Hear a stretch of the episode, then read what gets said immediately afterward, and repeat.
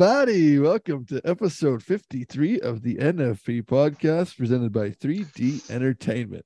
The NFP podcast is brought to you by Riverside Dodge, the official truck sponsor and dealership of the show, as well as Hooked Up Enterprises as the official in arena gear of the NFP podcast, and Wrangler, the official clothing sponsor of the show. Wrangler, along a live the Cowboys. What is up, everybody? We're back in action, episode 53. Once again, little hiatus, people. It is fucking hectic out there, but we're getting it done. We're getting things lined out. We're short one for now. We'll see if he joins us at some point. Jason Davidson, just Scotty Byrne here though today. Me and Scotty gonna rant about it, talk about it the last couple weeks. Tons to talk about. Shit, lots of bull ridings, a lot of team stuff, a lot of fucking life stuff on the go all around. So we'll get into it. But first, let me introduce you to the man, the myth, the legend, Scott Byrne. How you doing, buddy? I'm good. I'm good. Really good. Yeah. Just giving her shit. Christ, been all over the world, high school rodeo. And now we're settling back into it again. So it's going to be busy here the next four or five weeks. And uh, yeah, hot and fucking Manitoba humid here. Oh, holy moly. I am telling you. I am telling you, it is like Florida humid. Yeah, it's a different kind of humid, hey? The Manitoba and the mosquitoes, are they full of fucking fledged too as per usual or no? Hey, you know what? Actually, the bugs aren't too bad here this year for some reason with the amount of water we got. I did invest in uh, these predator flies this year that I huh? think have made a real big difference. So, um, yeah, they just come in a bag. They're like the size of a fruit fly, and you spread them out, and they attack all the larvae that other flies lay, like eggs. Wow. And uh, yeah, they're just going to work all the time. So Fucking I think it's well, yeah, I got onto these this year. This guy, and he's actually from Vancouver Island or Victoria, whatever you want to call it. Yep. And uh, he just sends you two or three bags every, I think it's every three weeks, and you just keep putting them out, and they just keep working. So I think they did work this year. So we're gonna keep on them next year and see where we're at.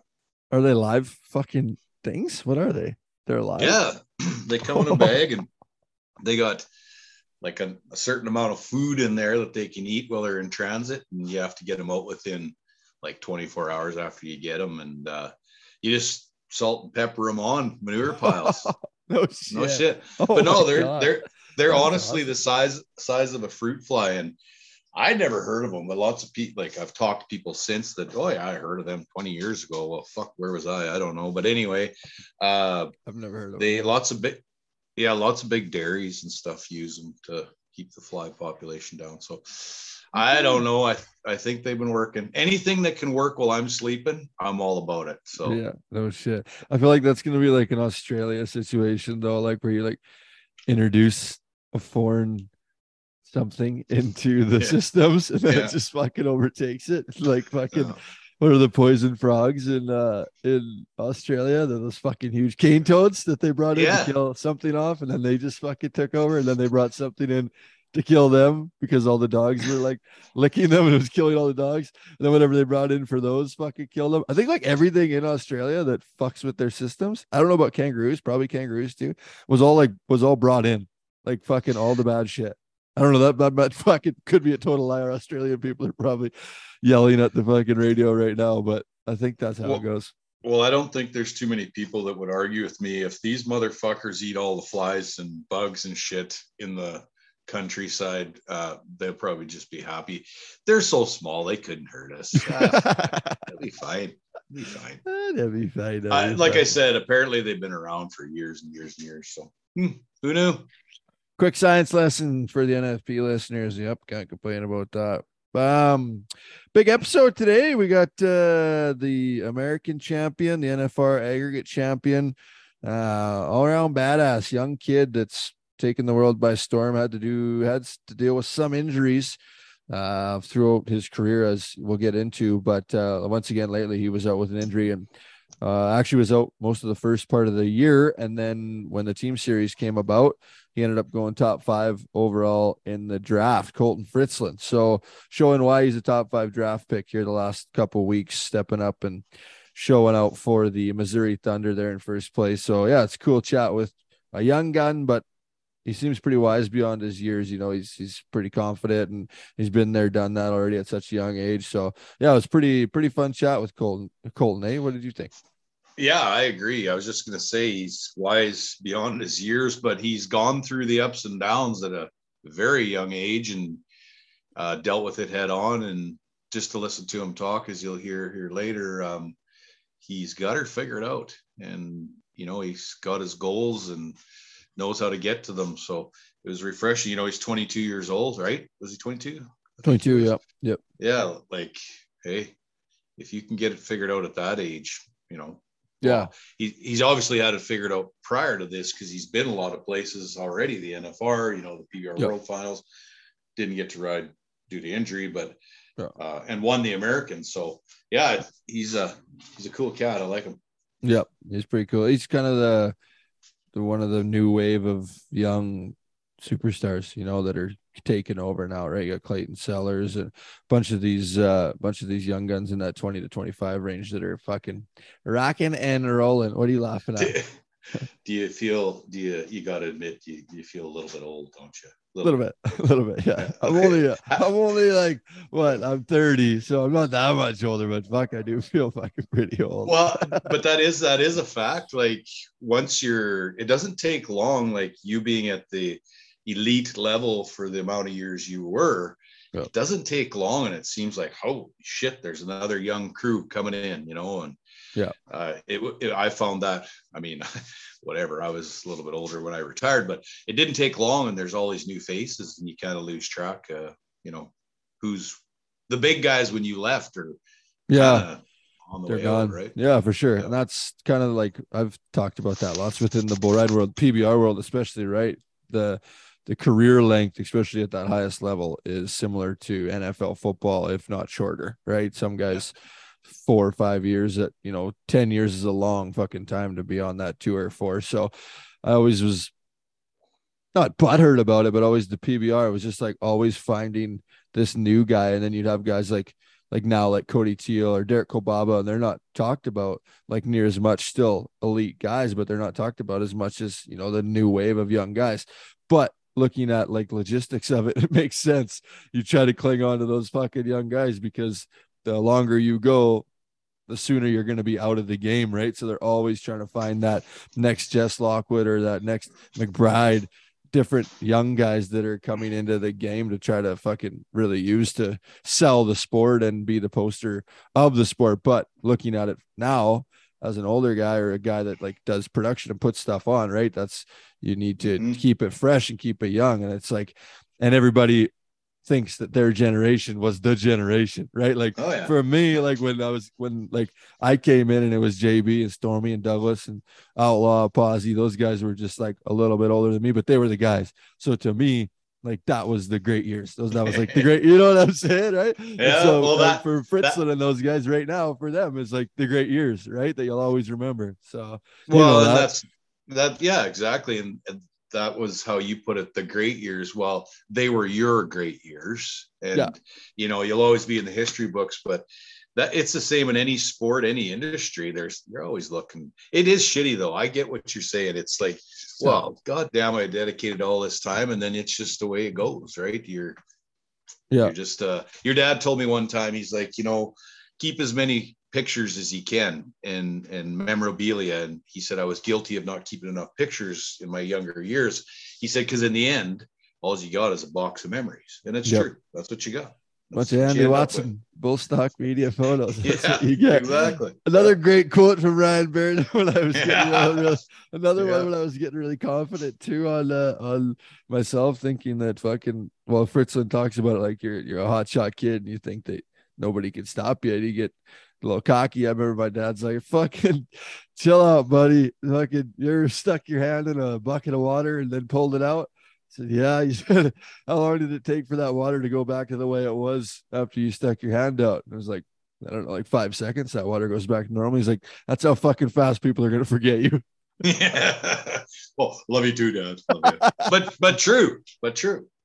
Yeah. You know what I'm saying? That's what, that's what I think yeah, and I think that's why I preach. We'll call it more and more, even to my boys is enjoy the moment, Yeah. take it all in, you know, and it's easy for us to say now. Yeah. But it is, it's true. Enjoy the moment. This goes fast. And uh, before you know it, you're on the side, you're on the outside of the fence looking in. And uh, uh, yeah, just enjoy every moment, everything, good or bad. The, the learning process is all worth it in the end. And I guess you just don't know that till you're done. So, anyway.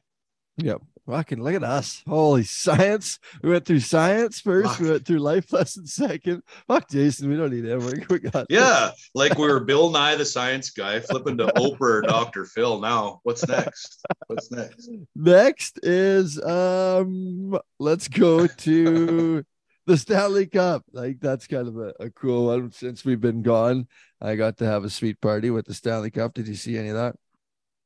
I've seen quite a bit of it actually, and I actually got to see the uh, what would we call it? The shrapnel the next day after the Stanley Cup party. We had the pleasure. That's right. Of, we had the pleasure of traveling the next day, and yeah, you know, you're a little tired and whatever, but you bounce back to fight bulls. But yeah, you know what, Tanner, uh, it, that is a cool thing to be able to. I don't care what anybody says. I'll say it to touch that even. Oh yeah, Uh, dude. I mean, Yeah. to drink out of it, even better. Yeah. uh.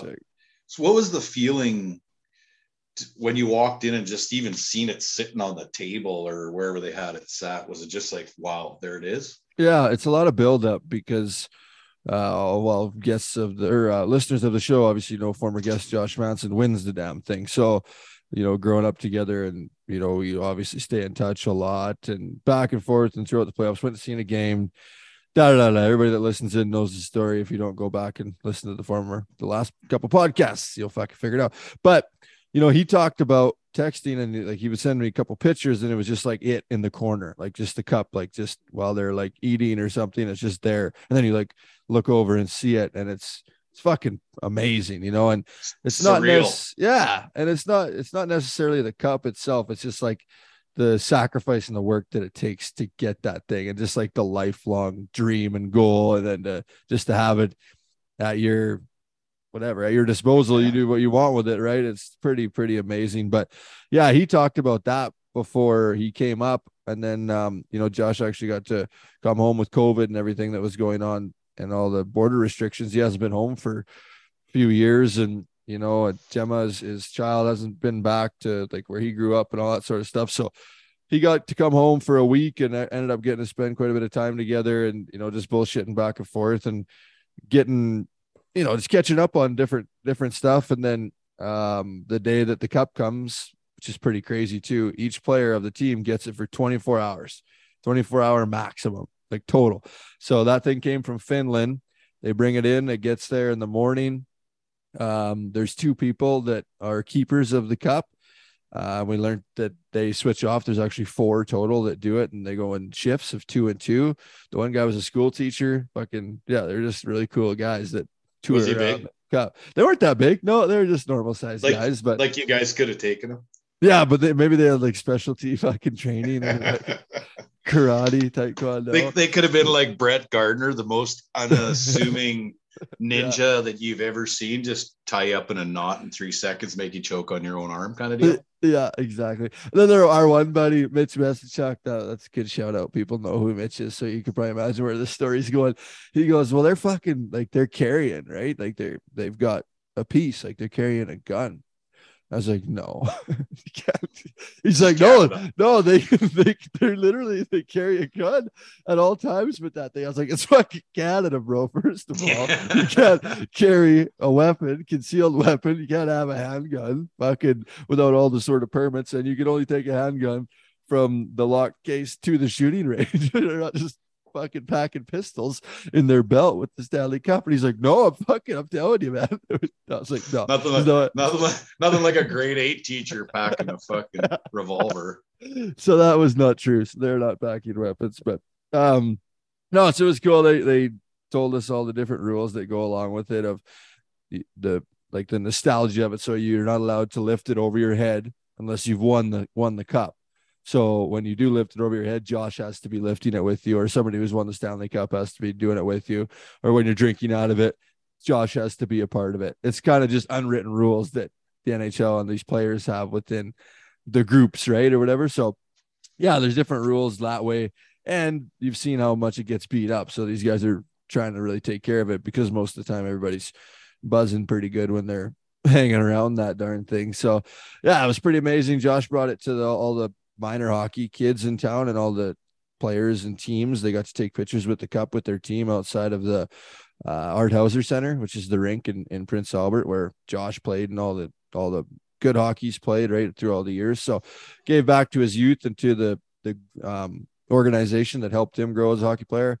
And then she was just straight to the lake and and game on, and we had a ton of fun. That's the old high school crew and fucking Josh, the Manson family, and our crew and yeah long day from about 11 to 7 then there was a party afterwards and i overindulged obviously during the day so i didn't last, last long at the after party uh, which was probably a good thing because fuck i would have been really tired for the next day but no it was just uh yeah, it's like you say, it's hard to put into words as a Canadian kid with the Stanley Cup. And I remember somebody was like, I wouldn't touch it. It's not my it's not my trophy. I didn't win it. I wouldn't touch it. I was like, fuck that. I don't think I'm gonna win a Stanley Cup for the rest of my life. Like, I don't think that's in my future. I'm taking full advantage to touch this fucking thing. So yeah, but yeah, it is let, it's cool.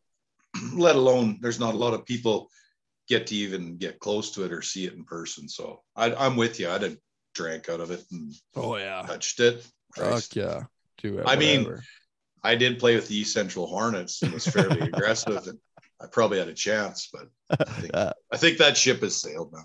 She's sailed now. Yeah. No, I was fucking yeah. Like looking, thinking back on it now, it was yeah. There was lots of cool moments with it. You know, like where got to take a picture with the the kids and family and like you know when the kids get older that'll be something pretty cool in school in prince albert you know that you got a picture mm-hmm. with the cop you know just shit like that like it's for everybody else involved, I think that's where Josh got the biggest kicks was like getting to bring that joy and bring that goal or that fucking thing that that most people that he showed or let touch that or get pictures with it would never have that opportunity if it wasn't for him winning that with the Colorado Avalanche. So like it's that's the biggest thing I think is what you what you give back and the emotions and that experience that you give everybody who's helped you along the way, as well as yeah. everybody that would have no other way of of getting that thing. That was all because of him. So yeah, it was fucking pretty cool. Pretty cool day. Yeah, it's uh and the Manson family around Prince Albert are synonymous with hockey. Dave well, he's dedicated his whole life to it. Right. Yep. Now he's never got a chance to now. Yeah, right? yeah. Yeah. Well, I was just gonna say never never got to win one during his playing days, yes, he does have a chance now, and that would be kind of sweet if he did. Yeah, like, yeah, that'd be cool. You know, he said uh, Dave likes to have a good time too, and uh, uh, what he said the one time, he's like, "Rock, when we win this thing, we're gonna be skydiving off the roof." yeah, yeah, no, that's pretty cool. So yeah, like 16 years he played, never won one. We've talked about that. So I think for like him too. He was full fledged proud dad, like all around it. And you could imagine not only knowing that it's his son that did that, but also knowing how difficult that is to do. Yeah. Right. Let alone play in the NHL, but win the cup on top of that. If, to put it in cowboy terms, I still to this day, when someone, when I'm around somebody that has a world champion, whether it's a PRCA buckle on or a PBR world finals champion buckle on, you know, it, it's, it's cool to see that in person. Hell yeah. Fuck yeah. I remember like, when Jesse got his first world yeah. finals buckle and it was like, yeah.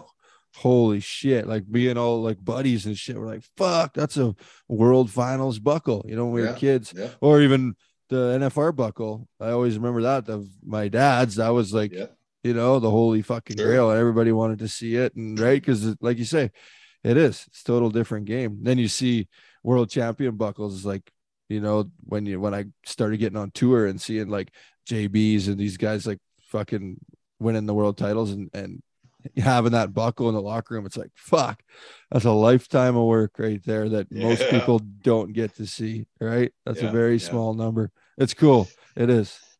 You know, uh, yeah, same as Canadian finals, whatever. You know, first year I got my bullfighting buckle in 02 I didn't put it on right away. I sat in the dressing room for a minute and just looked at it in the case because I'd seen so many of them from your dad, mm-hmm. but this one was mine. Mine. And Yeah. You know, and like you're talking about the Stanley Cup in the corner, you might be eating supper, but you look over and you're like, you're mine, right? So Yeah. I, I Yeah. get it. I get it. Yeah, I did that with the first, um, first uh, Built Ford Tough series at the time. Now it's I don't know what they call it now, Cup Series Monster. I don't know what the fuck, but yeah, it was the Built Ford Toughs at that time, and that was yeah Anaheim. I fucking Yeah. comes in the glass case. Those that have seen them around know what they look like, and yeah, same thing. Just like that's like huge, right? That was what you always wanted to do, and then it's like there, and it's like fuck yeah, okay, that thing's Yeah. fucking sleeping with me, boy. Yeah. That's right. That's right. Uh, speaking of some of your favorite buckles, I'm going to your one of your favorite events this weekend, the Glen Keeley Memorial PBR. Gonna rip that one up. You missed that one? I do. I do. I always had a blast there. And I said I was going this year, but due to prior commitments with kids and Braden going off to college and everything, and she's a little busy, I talked to Justin at uh, the Two Bit Nation bull riding uh, a couple weeks ago and, uh, you know, informed them that I wouldn't make the trip because we kind of planned on going. But uh, yeah, that's a good one. Such a history behind it. And, you know, in honor of a great guy. And I, my last buckle, they presented me with that buck with a buckle from that the last time I fought bulls there, and I still wear it to this day for the simple reason that it has Glen Keeley's name on it. So yeah, it's a fun one. It's a they, they like they like to have fun. They like to have fun. yeah. Whenever Thunderstruck hits and they played the video of Glenn just obliterating bulls, just spurring the fuck out of Right. everything. Right. That just every hair on your Yeah. neck just stands up. It's like, all right, we're doing something cool here tonight. Yeah. Yeah. yeah. You know the thing about Glenn, which anybody that doesn't know him um, or hasn't heard of him is living under a rock. But that guy was such a champion, you know, about or he was such a champion riding bulls and spurring bulls, but he was such a good guy out of the arena too. He was just one of them good guys all around, and that's what makes it special at bull riding. And good for you for going to it and getting to getting to fight bulls at it. Yep, it's cool. Looking forward to it. Um, I went to I don't know why it's reminding me, but I went to um Marwayne last weekend to the bull riding there and ended up getting to uh stay up and solve all life's problems with uh, Justin Volz and uh, Ty Streeter and Yeah. uh, uh Val. Yeah, we had a had a good crew there. Ended up staying at V's, but yeah, it reminded me. I don't know, like you know, like like Volz is like a guy like that that I always think of too, like legendary, legendary bull rider, one of the best that we've ever had, one of the best in the world, right? And just humble guy that doesn't talk about it a whole bunch and all the different stuff that he did over the years. But we had good chats. We got to go through some picture books and kind of flashback. I saw it just reminded me, but we got to get Volz on uh on the podcast here. Yeah, that's a good idea. Yeah. Yeah, we do. Yeah, do. really good. And Hank, obviously, an integral cog of the the Glen Keeley Memorial. So, uh, looking forward to having a few wobbly pops with What a- the boys this weekend. What a beauty that guy. He is. Yeah. Fuck, I love Hank Ty Yeah. Streeter, man. Yeah. Oh, Go. always a smile on his face and just, you know, always. uh Well, both V and him always just that whole crew always just trying to do the best for the sport and for the bull rider, you know, and and uh and doing the best at at breeding bulls because they got some rank bulls too. Yeah, got some bad cats. So was good. Uh, the thing that I noticed, went to three PBRs last weekend was Marwayne, was uh, Tofield, Alberta as well, and then on to Elnora. And uh, our guys that we talked about at the start of the year, remember we talked about we needed the, the guys to stay healthy and da da da da. Well, we're at the point where we are short guys. There's about eight or nine to 10 entries and double headers and uh, feeling for the guys. Everybody's beat up, banged up, and sore, but everybody's trucking through it. But uh, yeah, she's pretty crazy right now. There, you know, there isn't very many times when you go to a bull riding where there's you know nine guys or ten guys. I think Marwayne had nine guys. Logan Beaver double entered, got to ten. Um, and then for the second round, they hurt some guys. They only bucked seven bulls in the in the second half. So yeah, it's fucking pretty wild to to think. And I think it's got a lot to do with the border situation and the guys, the Americans not being able to come up and fill it. And then also there's just so much, so many different things on the go between rodeos and bull ridings and and all of this extra added stuff that we just don't have enough uh don't have enough guys. Well, don't get me started on the border. We've covered that at the last podcast, but Mhm. um, I, I think too, just the theory is is that everybody sat home for a year and three quarters basically and I just think guys got so excited to go to everything and as much as they could and make as many as finals as they could. This is kind of the fallout from it. No fault of their own. I mean, no. I probably would probably would do the same thing in their shoes. You just want to go, right? Mm-hmm. But yeah, it's tough to. We're going to be triple entering here pretty soon, you know. If it, yeah, then we'll wipe it, the rest of them out. Well, that's the thing. Like, it's tough yeah. to put a production on, um, or satisfy the spectator who you know, in the end pays the bills, I guess, with you know eight to nine guys. So yeah. hopefully, been good start... shows though. You know what I mean? Like that's for sure the, the, best part about it. Like the the ones that they have been doing, the rides that have been put on. You know, they're staying on bulls and stuff like that. So it's been it's been good that way. It's just crazy to think that you know. I remember not getting into bull ridings. You know, like yeah. Now you, can't fill the damn thing. So I don't know if that's a test to fucking you know not a bunch of young guys or or bulls killing everybody off or I don't know what it is, but it the fucking proof's right there right now that something's going on because legit eight entries total, right? Or nine entries total. So it's pretty crazy. And if you're a young guy, uh, you know, you got a chance to to jump up and and make the Canada finals, right? Step up in there and do it. Yeah. Or, you know, lots of the American guys maybe that are close to the border or whatever it might be, you could come up and make a good run and and get it get it going. Fuck, I don't know. I don't know what the what the answer is for it, but it's um yeah, it's not great to see. That's for sure for the sport. Well, well, you said it too, though. Just as an example, Josh and Tam uh, at McGrath there at the Two Bit Nation, that was that night. Well, I think we had 12 guys double entered, correct? Yep. Something like that, and then lost a couple the second round. But that was outstanding bull riding. What do we have? An 88, 88 and a half. No, the boys uh, fucking Stockham Griffin oh, Smeltzer made a bull ride. Logan Beaver. Logan Beaver. Yeah. yeah. Bunch of good fucking bull rides. Like, actually. so the guys are coming to ride that, that are healthy and, yep. and sticking it on some rank bulls. And uh, so, I mean, obviously the, the heart and the try is still there. It's just some guys got to heal up and then we'll be back at her.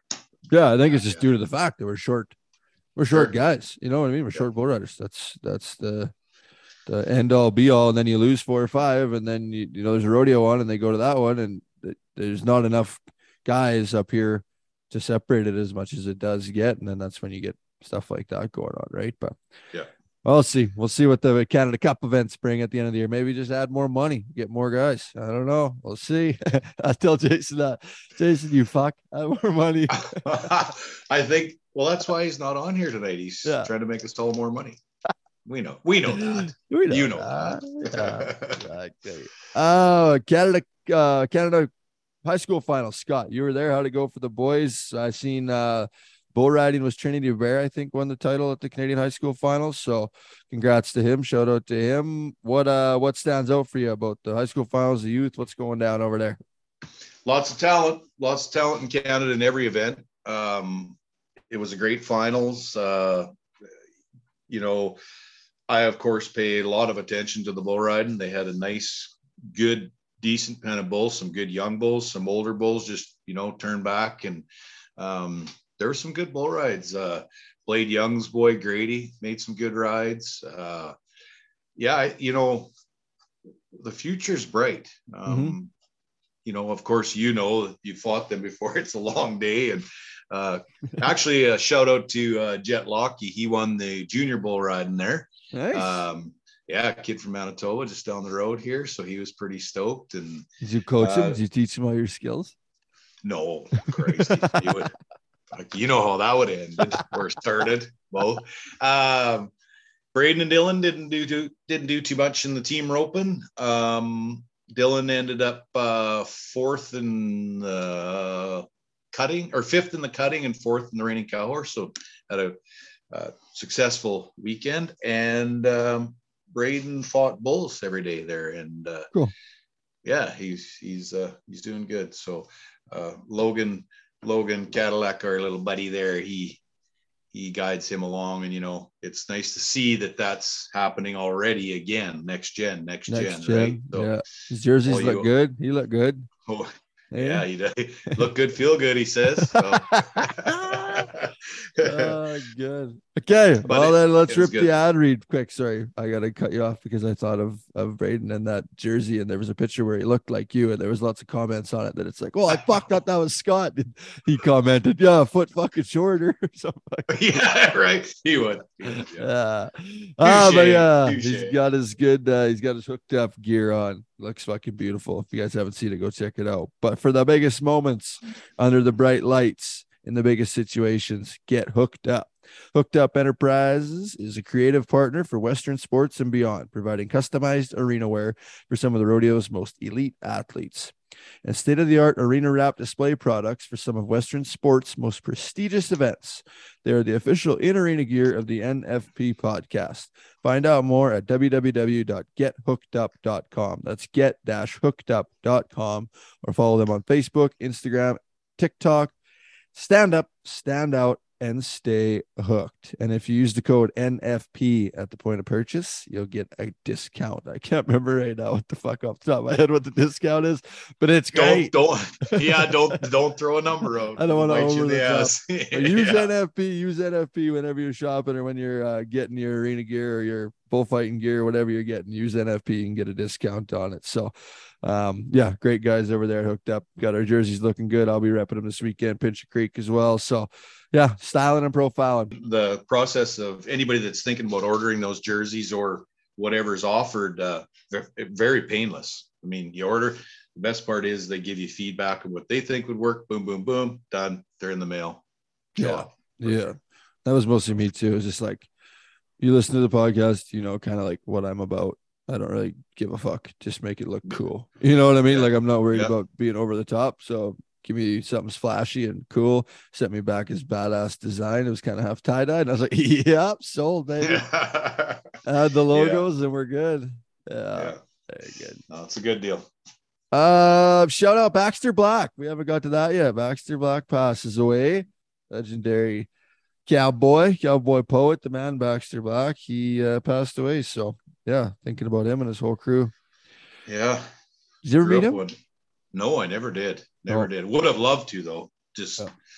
because he i you know i'd always, always read all his poetry and stuff and it was kind of related to the western way of life off not kind of it was so it always kind of made Yeah. you chuckle because a lot of the experiences that he talked about you'd been through yourself so Yeah. you know the mean cow or whatever it would be so Baxter Black. Oh fucking probably should.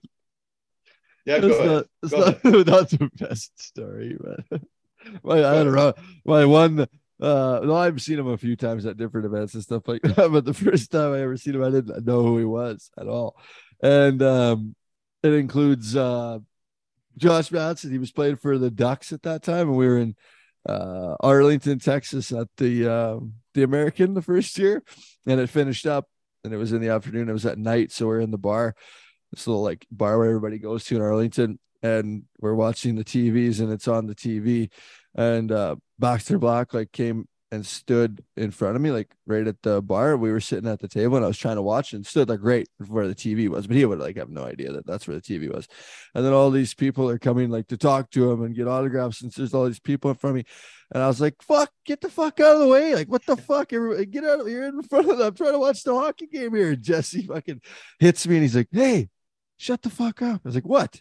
Like, you know what that is? Like, no, I don't give a fuck though. I'm trying to watch hockey. He's like, that's Baxter Black, bro. oh you know you dress dress you up you just can't take you out eh? yeah. Yeah, that was my first Baxter Black experience. But yeah, great guy, great stories and thinking about uh thinking about that. Lived a good good life and yeah, it's pretty cool. Cowboy legend for sure. Uh the team series has been really cool. Watching that. Uh my pick, obviously, the Missouri Thunder out in front, not too shabby. Jason's uh gamblers, I think they're second place. They're pretty good. How, how are you doing there, Scott? You're doing okay. I You're in the yeah i don't i don't even know where i'm sitting right now like You're in the middle. no You're right in the mix. Oh. It's still early though. You know what I mean? Hey you guys made fun of me for Daylon for picking Daylon when he was hurt and what did he do he came back like a year later and won the world so hey i have no i'm not scared i'm not worried Yeah. one bit No, I know you're not. I know you're not bad. So we'll see how that plays out. But Colten Fritzlan, our guest, it was great. That's why it was such a great time to have him. He's been really stepping out and uh, stepping up for his team, been the all star his team as well. Obviously, Jose Vitor Leme for the Gamblers. He's in the MVP lead, but uh, it's been great to see some of the guys that um, maybe didn't have the greatest first part of the year.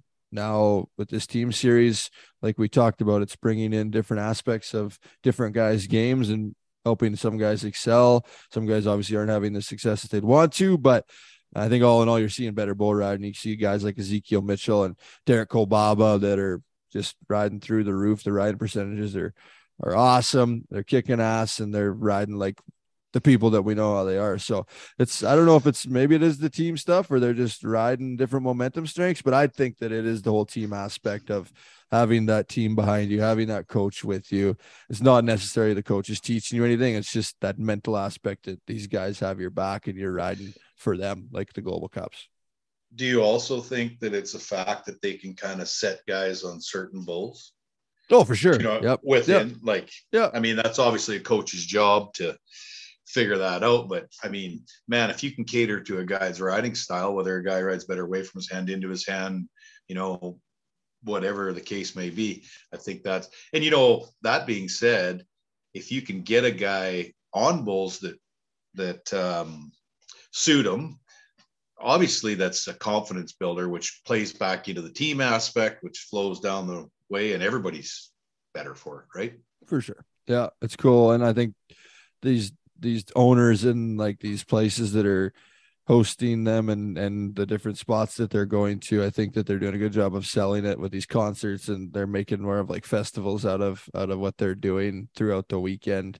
You see like the concerts that are going to go on in Nashville and these different spots with the home teams and shit like that. It's just yeah, they're kind of trying to make it a different game. And if you notice the in arena stuff, they've changed all the the signage and stuff. It's all digital, digital signage now, and a bunch of different aspects that that they're bringing into it. Different look. It's kind of like an alpha bull, Chad Besplug, bull riding look now. So yeah, it's fucking. Um, it's really cool to see. I think that it's great for the sport. Guys seem to be behind it. So yeah, team series is gonna be cool. Colten Fritzlan has a lot of insights on that that we're gonna get to right away though. So we'll uh we'll get to that pretty quick. Couple housekeeping items before we get done. Uh Slash gets put into the Hall of Fame, the legendary Slash from uh BJB Slash from uh Bold Rodeo. It's pretty cool to see that bull going in there. You fought him a lot, got you down a few times, did he not? Oh yeah, we had a history. We had a history. I got a quick funny story about that bull. Uh, Jason Finkbeiner was on him at the CFR, and I, I want to say I, I can't even remember what year. It doesn't matter. And that bull, if he had horns, would have been. You know, that bull would have been. He was respected. Don't get me wrong, because he bucked. But Mm. if he would have had a foot of horn on each side, he he would have been feared. Oh, We'll yeah. say. Yeah. Because he was a muley, you know, whatever.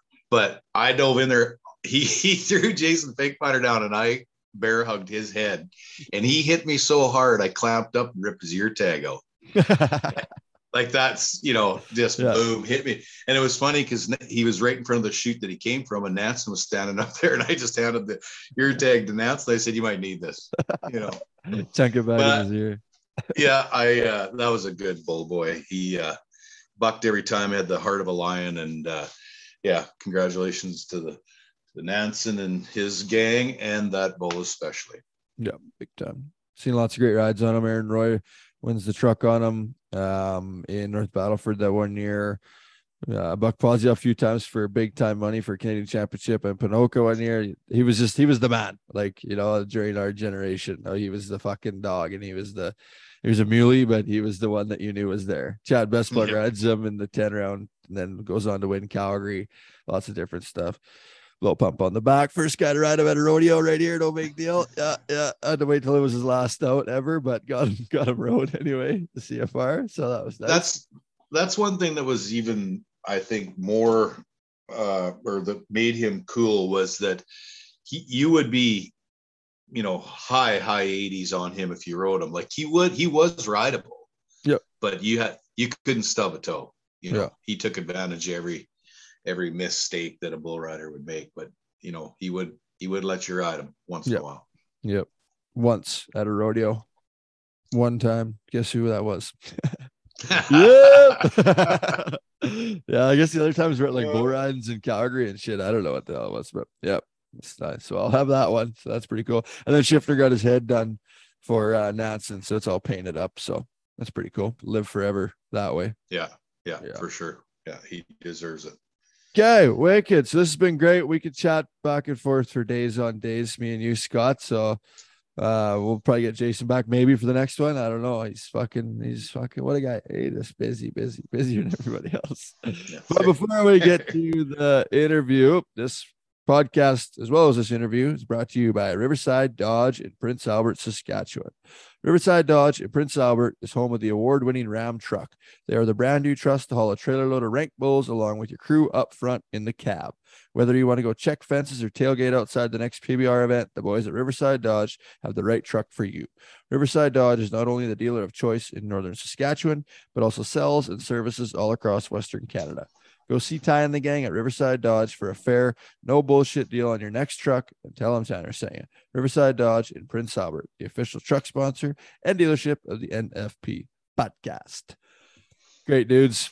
Ty uh Ty Mo sent me a cool picture of his kid on the beach with his NFP hat on. and said NFP every day, baby. But okay, we'll be back. Hopefully, uh we get Jason back with us. Jason's with us for the interview, so that's cool. A lot of fun. Sorry that you know we're we're back and forth, but we're trying to kick these out as much as we can. In the wintertime, we'll try to get back to one a week or one every two weeks for sure to make up for these hiatuses that we've been on. But we appreciate you guys. We love you guys. And this is our interview with Colten Fritzlan. Colten Fritzlan wins in his debut. The last time we saw that was last year with Cole Melancon at Iron Cowboy. But Colten Fritzlan, just like that, with three qualified rides, is part of a very exclusive club. Our ride's technically as good as anybody. Going to go right, going to test him. He's round the corner. He's in good shape. Bull fading all the way across. He's already faded three bucket shoot. Oh, he's all, I mean, he's making it go on. That's his, that's the twist right there. So I'm sold on Colten Fritzlan. Yes, Gary Leffew, I'm in your camp on this boy. He's he can do it. Fritzlan is the franchise, the number one pick for the Thunder, sealing the deal with eight seconds. Cool, calm, collected, the swagger, the intensity. The Missouri Thunder, they've got all the ingredients of superstardom. Our guest today is an NFR qualifier, a PBR World Finals qualifier, the winner of the aggregate at the Wrangler National Finals Rodeo, the American Rodeo champion, a winner on the Elite Series of the PBR, and most recently selected in the first round of the inaugural PBR teams draft to the Missouri Thunder. It's Colorado's Colten Fritzlan. Colten, how we doing today, my man? We're doing good. How y'all doing? Good. Thanks for Man, joining man, man. in. Thanks for joining in. What's uh what's shaking? What do you got on the go? Where do we catch you today? Yeah, shoot today. Just uh, getting busy, getting ready to head to Nashville tomorrow. Um, working on my build my arena right now, so we've been pretty busy with that and just getting the ball rolling and and getting after it. So what was last weekend? You were in in Anaheim and then obviously Nashville this weekend, like you said. So what is your what's your week kind of pile up? What do you get up to during the week? You're in Texas now, right? Is there a bunch of stuff on the go there? What do you do during the week now? Yeah, yeah, down here in Texas now. Um, get back and get back to it, I guess. Um, I like to stay in the gym, um, you know, stay in shape and whatnot. And then other than that, I mean, kind of just fill my days with riding horses or working on my place or going to buck bulls or somewhere until, you know, that Thursday rolls around and we're flying, we're flying out to a different show.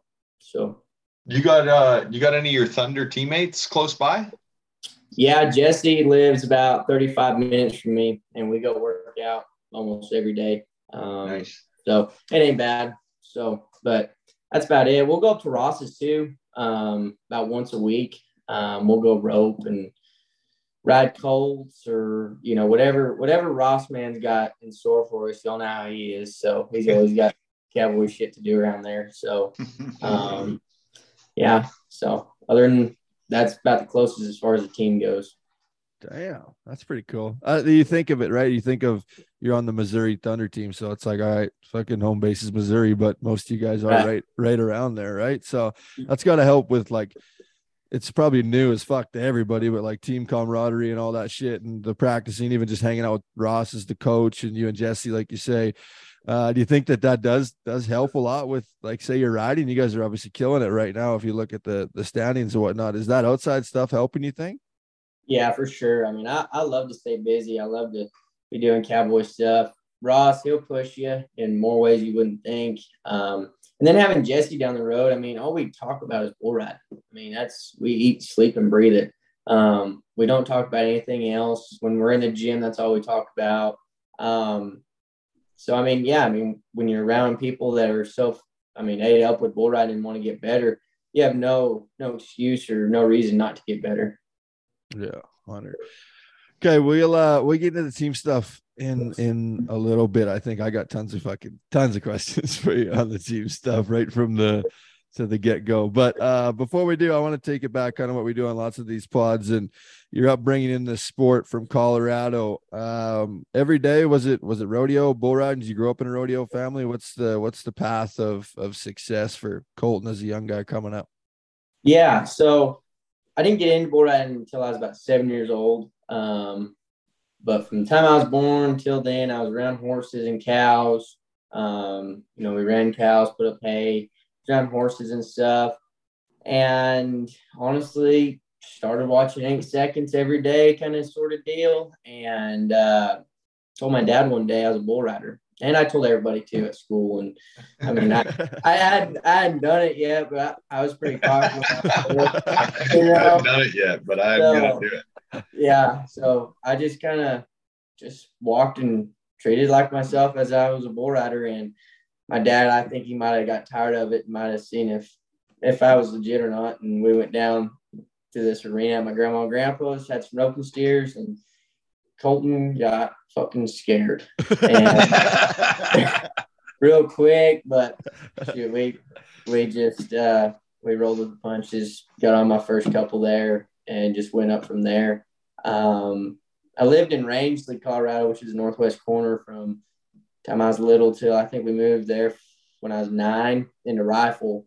Um, and I was fortunate to have family that, you know, once they seen that I was going to do this for a career, they were all in. Like there was no doubt, no, no BS around it, you know. And so when we moved to Rifle, I mean, I, I had a full of bulls, you know, not bulls, but at the time, you know, miniature bulls to steers to calves, you know, um, which worked hand in hand because my dad bulldogged at the time. So any of the bigger, you know, steers that they bulldogged, I mean, that's what I got on, you know, and so it worked out perfect. And then they just kind of, as I got older and better, they just kind of stepped up the, the I guess say the power, and then we started into junior bulls, and then you know, so there was always bulls and stuff, and for me to practice around the house. So, um, but that's that's all. I mean, I roped, um, I rode bucking horses, um, I bulldog too, um, but the main focus has always been you know riding bulls. You know, so um, but when I was in high school, I got serious about it and kind of kicked the other stuff to the curb. Well, there you go, listeners. Just put your mind to it. Colten Fritzlan was a bull rider before he even knew he was a bull rider in his mind. yeah, your like, mind, man. Fucking yeah, yeah, just set yeah. your mind right. hey, was was uh was uh was was a red white face by the name of Charles? Was that one of the rope? yeah. So there, there's a. I think that was like the third bull I'd ever bought. First two were two Bramers. One one kind of buck. I mean, I'm not gonna lie. I mean, he kind of swapped in, turned back, and uh, it, we called him dipping, you know, after like reindeer dipping. Oh, yeah. Like we had fun with it, you know. Yeah. and uh, the other one was a big, kind of a bigger gray bull, and he sucked. I hated him. Like he, I remember he bit me one day. Like he just, he was like, man, and he didn't buck. He didn't. He just kind of trot off around a circle. But Charlie, man, uh, we actually got him. Um, a guy down the road. That's all he done was raise miniature Herefords and my dad's like, well, that's perfect. So we went and bought him and bucked him. And sure enough, he freaking kicked out there one around the right. And that thing pissed me off because I, I couldn't ride him. Like he bucked me off. I don't know how many times. I mean, I only rode him a handful of times when I was younger. And no, no BS. My dad would mark an X in our arena and he he'd like look at me and say, "That's where you're gonna land right there," and I just get so mad, you know. and uh, I mean, made me want to ride him, you know, but he just like a Hereford just sucks back up underneath you, and he just right over his shoulder every time, and I just I'd get up so mad. He'd be laughing at me. But oh, Charlie, he he he was so cool. I mean, you could feed him out of your hand. He was gentle. He was, but then he also made me mad because he bucked me off. You know, quite a bit. But Oh, let's go. There's some good YouTube videos. I was doing some research. Just good Yeah. hang ups. Oh yeah. Hang up. Oh yeah, pretty good. Yeah. I, I did I did ride him though. If you're wondering, I did ride him a handful of times. He didn't he didn't get the best of me all them years. Was the Missouri was the Missouri Thunder using those YouTube videos for their recruiting? I have no idea. I hope they didn't use some of them. No shit, dude. Probably that's probably like younger generation. You're 22 years old now, which is pretty crazy. All the stuff that you've already done, but um, everything is on fucking YouTube now. Like sure. when these guys are five years old and up, right? sure. No crazy. Yeah, for sure. And then uh when did you go to the Gary Leffew Guru School of Bull Riding? Is that I don't know from what I've researched and what I've seen, that's been a big influence on you. And I know a guy like Cody Lostroh obviously is a huge influence on you. Another guy with uh with the Gary Leffew stuff, which pretty much everybody I guess now goes back to the different styles and stuff. But uh when did uh when did you go to to Gary and, and start some of that learning? So I was uh, about 13, and Josh Koschel and Cody Lostroh used to put on a school out there in Nunn. Um, and I went to it for a couple of years, and we were just that was kind of that transition of getting on like junior bulls to some open bulls, I guess you could say. In high school, I was getting ready to head into high school, and I was having trouble. I mean, I'll be honest with you, I wasn't running for crap, and uh, you know, we asked Josh and Cody like what what the best what the best place to go to was in their eyes, and they mentioned Gary. Um, so we went to Spanish Fork, Utah, that fall winter time, and Gary had I don't know how many kids there, but it wasn't a very good school because he had so many kids there. You really, I mean, you got a little bit out of it, but you didn't get a lot. Well, we just came up with the idea that we got the whole place. We got bulls we can come you know, can come in for a camp, we might as well just put some schools on at the house. So we did that for two or three years. And then, I mean, one, I mean, I spent Christmas out there one year. I spent a month out there working for him, getting around it. I went back another week or so before college. Um, I've been around quite a bit, um, but it all started right there when I was 13, 14 and went until I was, I think the last one I went to was when I was 17, eight, uh, 18. Yeah. You still you still hear from Josh at all, Colten? Not Josh so much. I need to call him. You know, he's he's pretty quiet. He's out there. Yeah, yeah. He's out there none. You know, so uh, no, I do need to call him though. Um, I told Lostroh that the other day, but uh, I think he's just still doing the same stuff. He's just got a bunch of bucking calves and doing that, Yeah. or you know, and probably welding. So You remember him, Scott? He used to come up Canada lots to our PBR events. He used to come Yeah. up. Yeah, he's Lostroh did that. too, a few, but Josh, Well, yeah. we saw Josh lots, but you'd never know he was there unless you saw his name on the program. If He'd in the corner, just like quiet like a church mouse. You know, you'd have to really almost get right in front of him for him to lift his head up and say hello. And you know, he's a Yeah. pretty quiet guy. Riding Yeah. wise too, he was like super underrated too because he's Yeah. quiet like Logan that. Beaver. His style was He's really Logan Beaver. Yeah. He's Logan Beaver in a nutshell. Yeah, yeah, he's a good shit. Yeah. Off track, but jumping to the team stuff. Do you think Lostroh's pissed that he didn't get you on his team, knowing knowing that you guys have had the past and the history? And was that somebody that a team that you wanted to go to? Yeah, so I mean, I don't know. I haven't talked to him after the draft. Really, haven't talked to anybody, any coaches really about the draft. But you know, Lostroh had called me, you know, right before the draft and and was saying, you know, about the team stuff. But honestly, I didn't put much thought into it. I mean, I I'll be honest, I was hurt at the time, so my main focus was getting right, getting healthy before I was going to do anything. You know, wherever I was at in the draft, that's, I mean, that's where I was at. So, um, you know, as far as, I mean, I'm happy where I'm at by no means, you know, um, there's always good out of and out of anything. So, um, the team's good. I like, I like the guys on our team, you know, Um, bunch of cowboys. place good. Place good. Yeah, yeah. So I mean, it's going well, and and and I think we're we've got a lot to improve in myself as well, um, and we learn from each other too. So that's always good. You know, looking Colten here uh, now that the fans are starting, like this was new for everybody. I mean everyone. You know, I think Sean and Chad had everything in their head what what they wanted uh, to present to the audience and to the riders. And now that we're the third event in, and you see this MVP race for is it 50k right? Fifty thousand. Yeah. Yeah, fifty thousand. Is that something like you see that heating up here? Like you know, where guys are really going to start paying attention because you know it just takes a weekend like last weekend where you know Galen doesn't cover one, he drops down. Uh, Jose rides two, I believe, though, so he's kind of got about uh, what would you say? He's a four. Is he four bulls ahead of everybody almost? Yeah, three, three so. for sure. Yeah, Is that is that something you're thinking about every week though, or is it more of a team win for you guys? for me, it's just whenever my coach puts me in. I guess now, you know, whenever whenever he gives me an opportunity, that's when I need to pull the trigger and get my job done. So Yeah. Whether whether or not, I mean, that's all up to him. He wants to play everybody, you know, and I and I have no control whatsoever if he puts me in or out.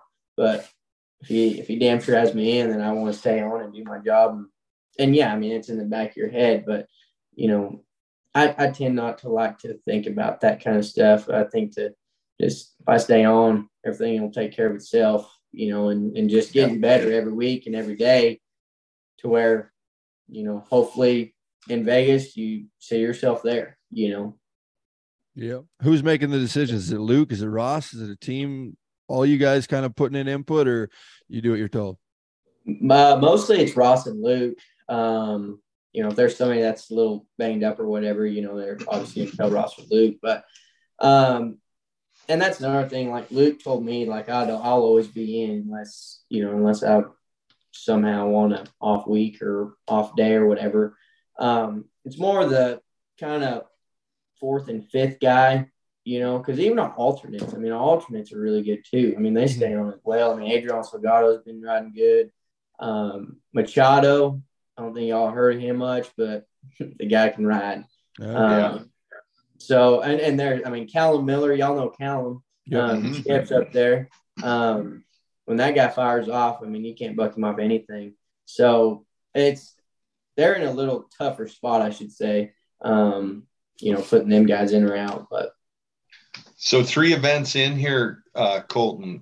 Where would you rather see this business go? Back to what would you sooner be on the UTB or or see a full season teams? I mean, I'll be honest, you can't beat a gold buckle. I mean, when you're growing up, you don't. And which I'm not. I'm not taking anything away from the teams, you know. But growing Well, that's up, a good point. That's a good point, though. That's what you guys have kind of set your mind on from day one. for sure. I mean, growing up, when I was since I started this, I mean, I remember staying up. I mean, till the sun came up, just watching the PBR World Finals, or you know, because it airs so late. You know, and when I was younger, I mean, I just lay on the living room floor and just watch bull riding. You know, and watch watch a gold buckle be won, not not other stuff. You know, but along the sides of that, I mean, I don't mind having a coach or. I mean, Ross has gave me contacts that I think if I had never met him, that he probably wouldn't. I probably wouldn't have the contacts. I mean, I could probably go out of my way, but I'm not like that. You know, Ross kind of sets it up. You know, so that's nice having that. You know, opportunity. But coming down to the business, I mean, you can't. Like I said, you can't beat a gold buckle. So, um, whether or not, I, I, I hope and pray it stays that. You know, they have a regular season for us. Um, but we'll see.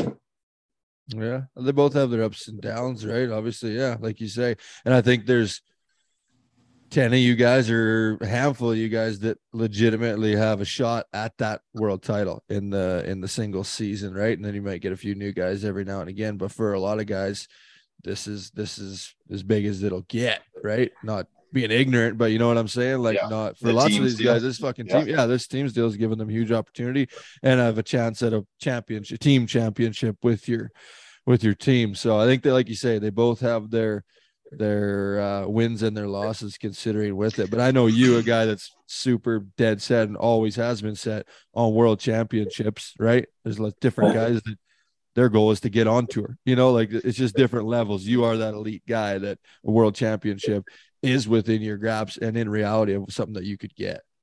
For sure. Yeah. Well, I look at it too as th- there's ups, there's a- actually two seasons now. You know, like Yeah. Yeah. you guys got two opportunities to make really good money Yeah. here right now.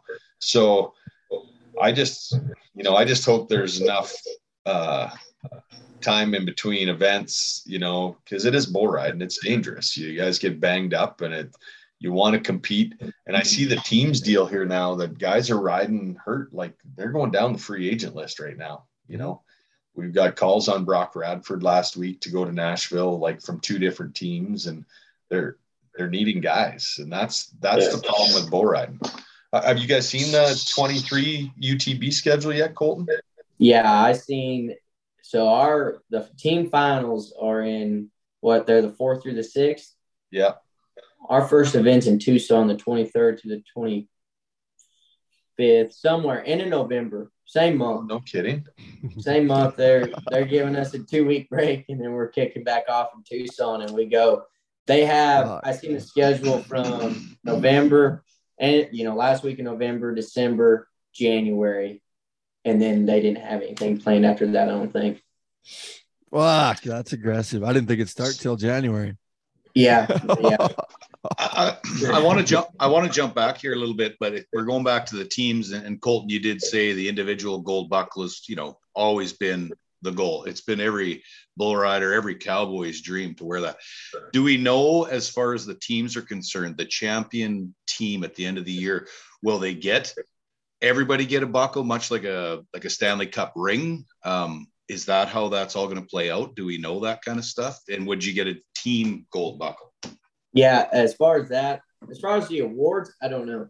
I don't know if there's a ring. I don't know if there's that. The only thing I've seen is pay. That's the only thing I've seen at the end of the year. Um, but I haven't seen whatsoever, you know, rings, buckles, whatever. Um, but kind of going back to the team deal, something I might have left out is I think if you kind of look at it in an, as an investment, thi- this team deal, I mean, you kind of have some control in it. Like you can put yourself in the positions that you're uncomfortable with to get comfortable to where that when that regular season does come around, when you feel that feeling, you've been there and done that before.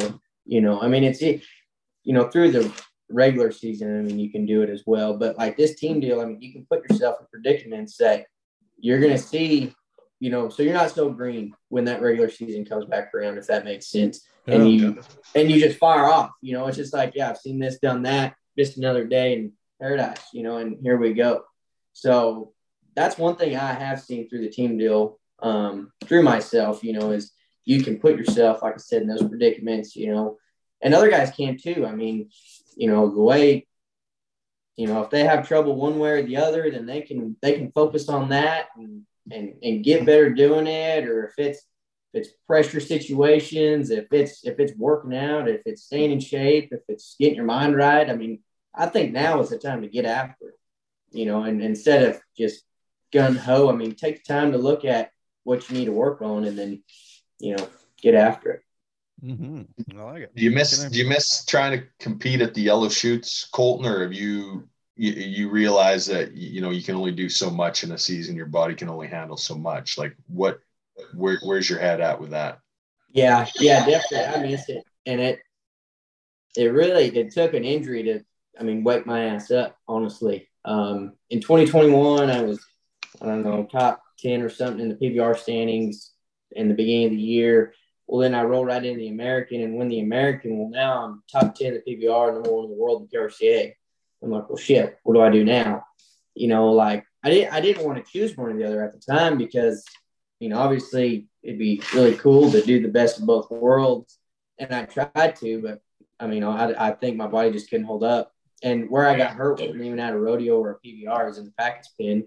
But I think I was just, I put too much pressure on myself because I wanted to get there and stay there, you know, and then just keep getting better and better instead of putting up my eggs all in one basket, working my tail off in this field and being the best in one area instead of instead of like half and half or you know 60 40 or whatever you want to say you know so um but if all goes in plan, I mean, I'd I'd like to go rodeo again. You know, at the end of my career, I'd like to kind of do it, get an RV, load up. Here we go, go to 65 rodeos or something like that, and make the finals, and you know, potentially win a gold buckle or two over there too.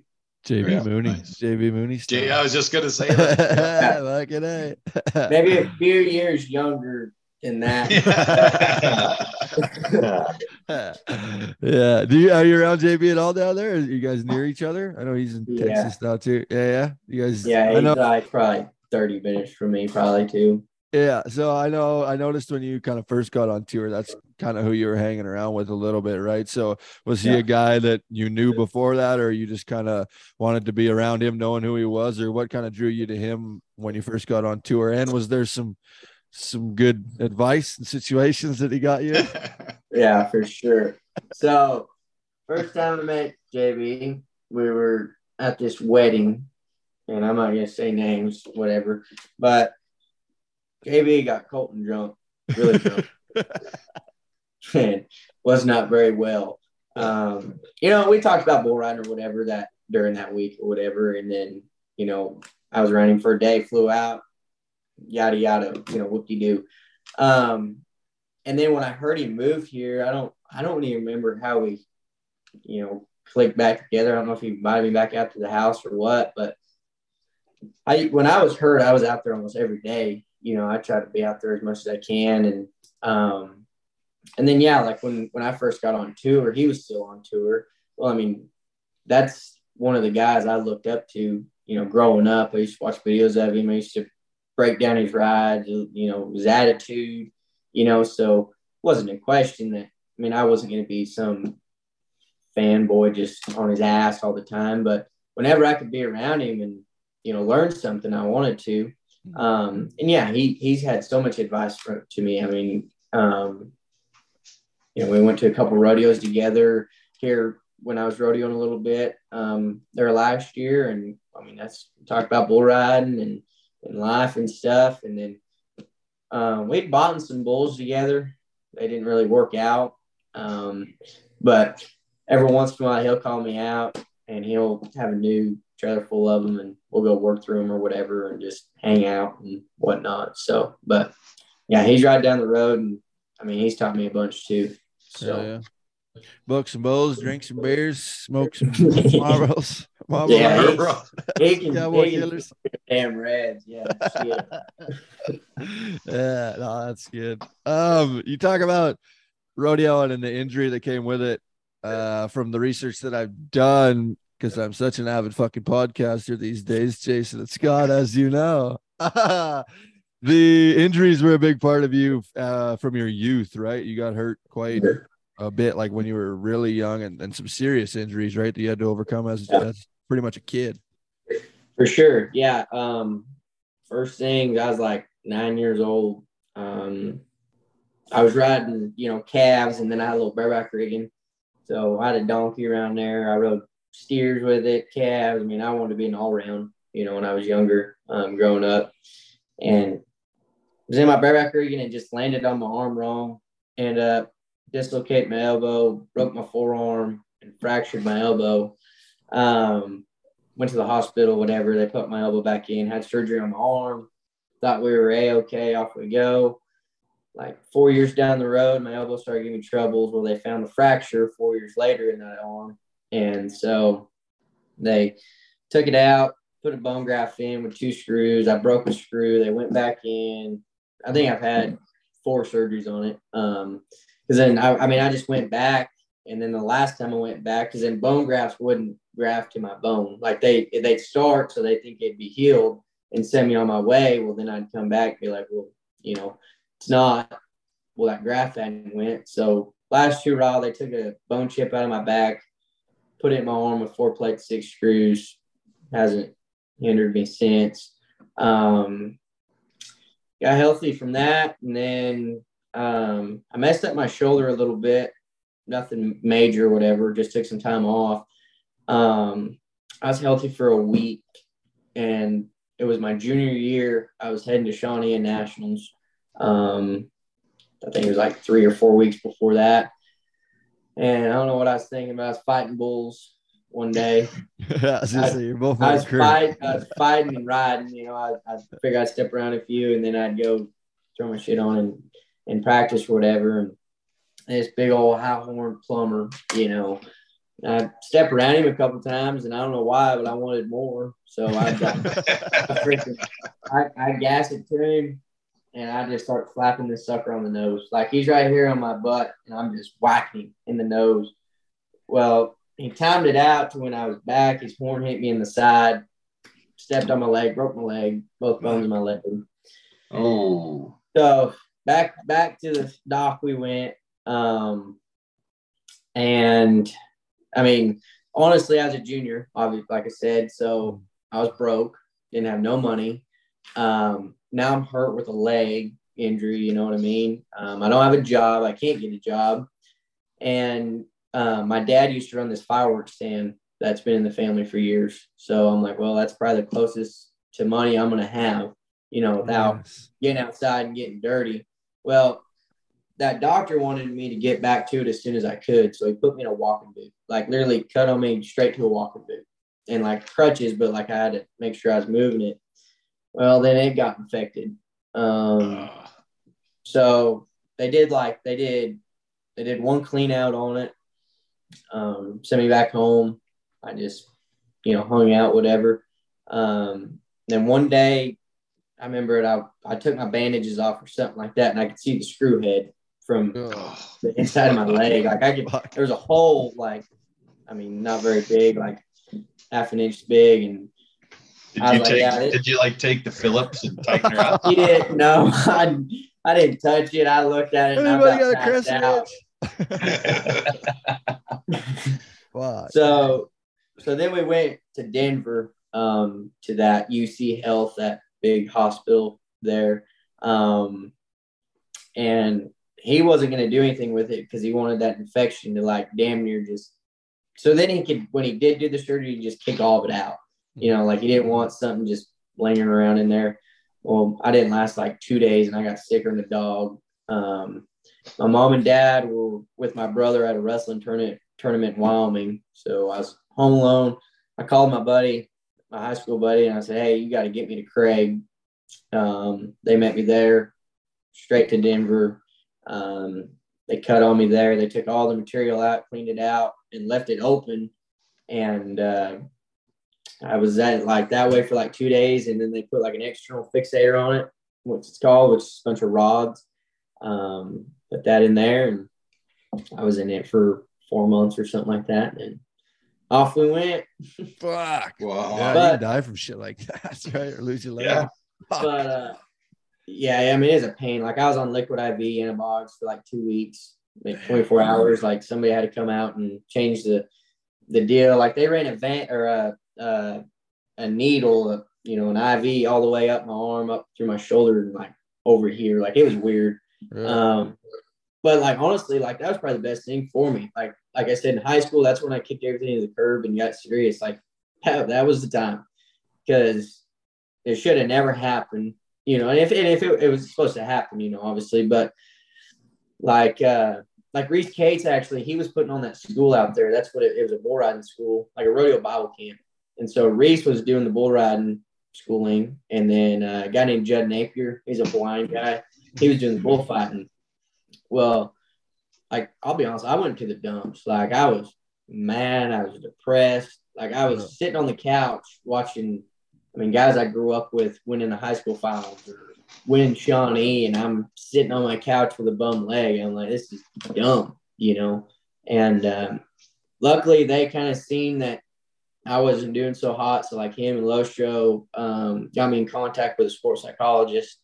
Um, they got me hooked up with her, and she she kind of got my ass back on track, you know. Um, so we I worked with her for pretty much the whole time my leg was broke, and when I came back, like it was like I never left. I mean, you know, and we've learned so much through it. I mean, I still stay in contact with her.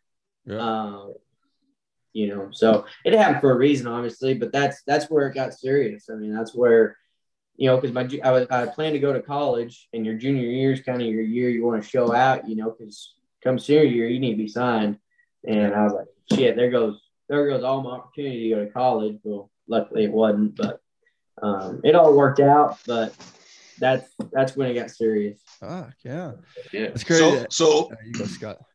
There's so many So ways to go you- with this. Yeah, exactly. So would you say some advice from your perspective would be uh not only take it serious, but maybe just focus on one thing and and don't piss around kind of deal? Is that where you'd go with that? Would that be the advice you would give? Well, I mean, yeah, I mean, if you're gonna do this sport, you got to be all in. And me, like, like I was just, I thought I was just talent. I thought I just, I just kind of based off my talent. Like I thought I was just this guy that this kid that just woke up and I was this damn good. Forgot I worked my ass off for it. Like honestly, like when I got to high school, I was kind of a peckerhead. Like I just really, really shit, you know. Um, and I thought like my talent was what what got me to where I was at, and you know I thought I could just you know pretty much piss off, you know, and do whatever I wanted and and do stupid stuff like that, or you know what I mean. Um, and that kind of like kind of just had to grow up, you know. So Quick 'Cause then- reality check. Right. yeah, I mean, because like right when I could work, like I went and got a trucking job.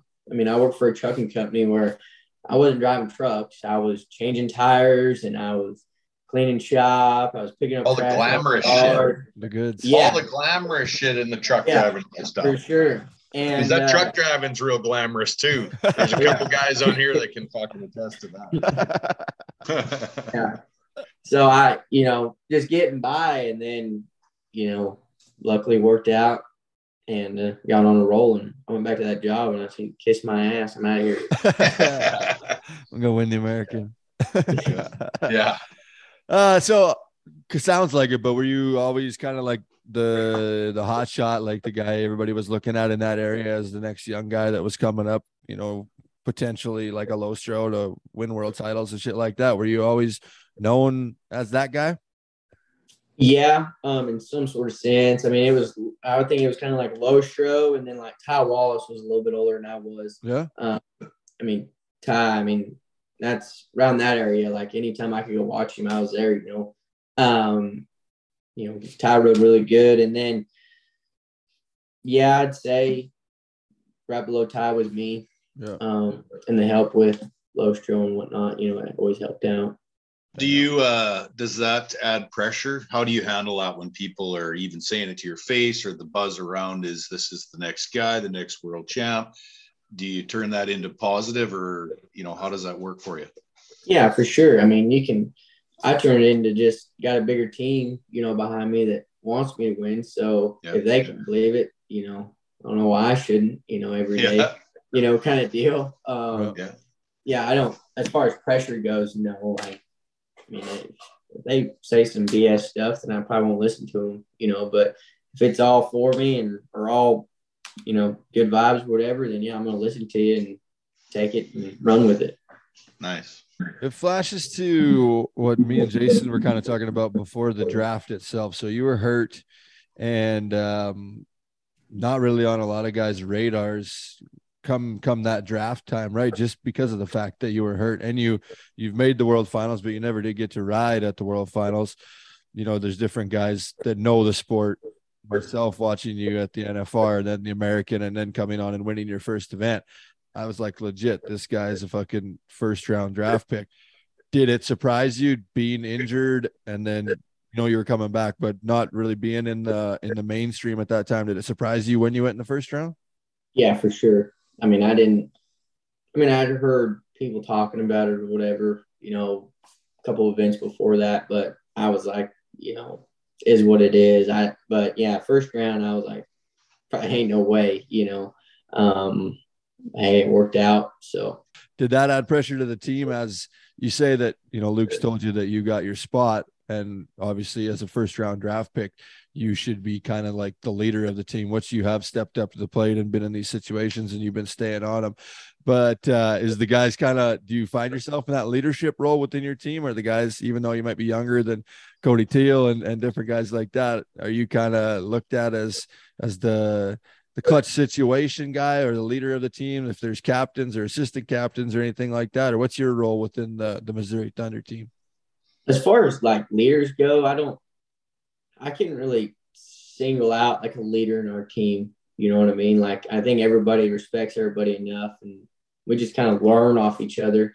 You know, um, as far as the clutch part goes, I mean, I've heard Luke and Andrew and them guys say, yeah, like I, I'm the clutch or whatever, but I don't, I don't know. Like I had this interview the other day, and they were saying that, and they're like, well, what's everybody's role? And I kind of went down like everybody's, you know, from Sellars to Teel to Petrie to Andrew, you know, like how I see them as a role, like how I can learn from them.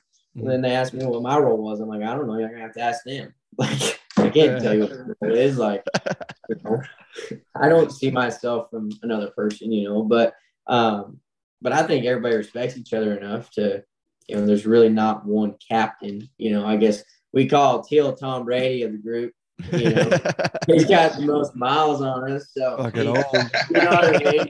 Uh, So, uh, as far as that goes, but how how's the locker room different Yeah. from UTB event? Because you guys all get your own change room now. Is it is it a bit different?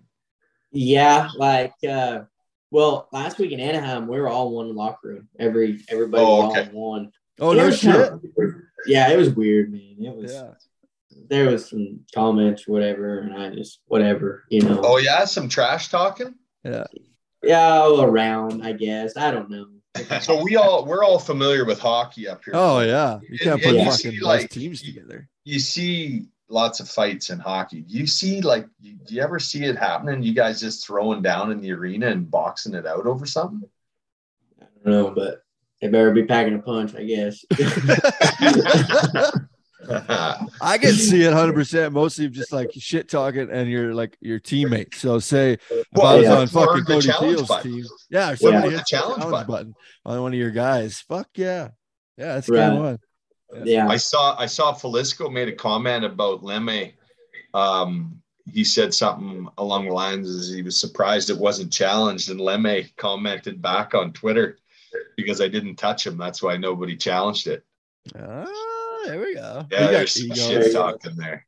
Yeah. Um, So what's the deal? What was the deal with all one locker room? So uh, normally, like global cups and all that stuff, teams are in their own locker rooms, which I assume you should have to be because your coach would probably want to have your pregame chat Yeah. type of thing. The boys want to get each other fired up, but then Yeah. you got all the other teams in there. It's a little bit harder to get fired up or do things your way. Was that brought up? Was that something that you guys are like? We probably don't need to fucking have all of us in the same locker room anymore, or how's Yeah. that? like our team, like Ross just kind of got us like our own little spot. Ross and Luke did. We went and had our little, you know, pre-game, you know, conversation and prayer or whatever, and and talked about all this stuff and whatnot. And then we, you know, broke and went back in the locker room. It's just that locker room wasn't the same, you know, like during the regular season, like everybody's joking around or, you know, whatever, hanging out or whatever. And it was just so like, which is fine, I guess. I mean, you're gonna have this anyways, regardless with this team event. But everybody was kind of like clicky, you know what I mean? Um, Yeah. But I mean, it is what it is, and you know, whatever, whatever floats your boat. But I It's gonna know. be a little harder It- it because you guys all felt know weird. each other. Yeah. yeah, it yeah. just felt weird, you know, and Yeah. and uh like Cheyenne, you know how big Cheyenne is, so we kind of were separate there. Uh Yeah. Kansas City, we had our own little locker room, but and it wasn't bad, you know, because then you didn't have to hear any other but anybody's bullshit.